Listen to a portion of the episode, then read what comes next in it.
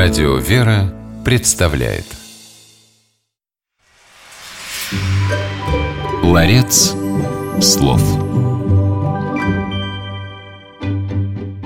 Празднуя Пасху, мы вспоминаем чудесное воскресение Иисуса Христа из мертвых. Об этом событии за много веков до него говорили пророки древнего Израиля. Прообразом же Пасхи христианской стал иудейский праздник Песах, воспоминание об освобождении от египетского плена. Иисус Христос своим служением исполнил все пророчества о себе. В результате Песах был отменен, и вместо него мы теперь празднуем Пасху. В Евангелии же можно найти четкое указание на то, когда смена праздников произошла.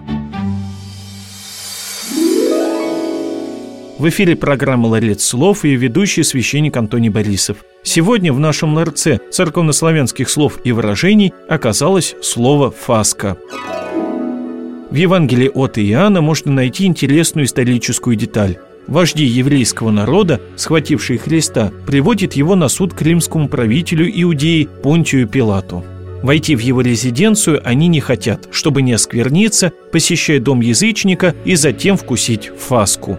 Фаской в данном случае апостол Иоанн называет иудейскую пасхальную трапезу и в целом ветхозаветный праздник Песах.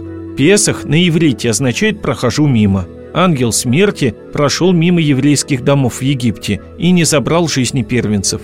В иврите нет гласных букв, поэтому Песах может звучать еще и как Фасих.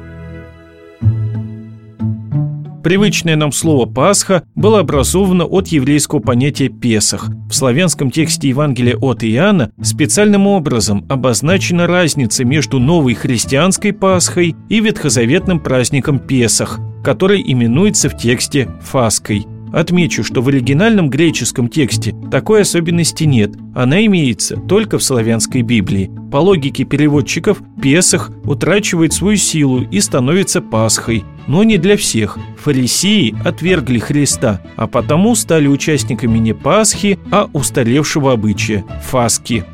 Итак, запомним, что церковнославянское слово «фаска» переводится на русский язык как «обычай ветхозаветной Пасхи». Ларец слов.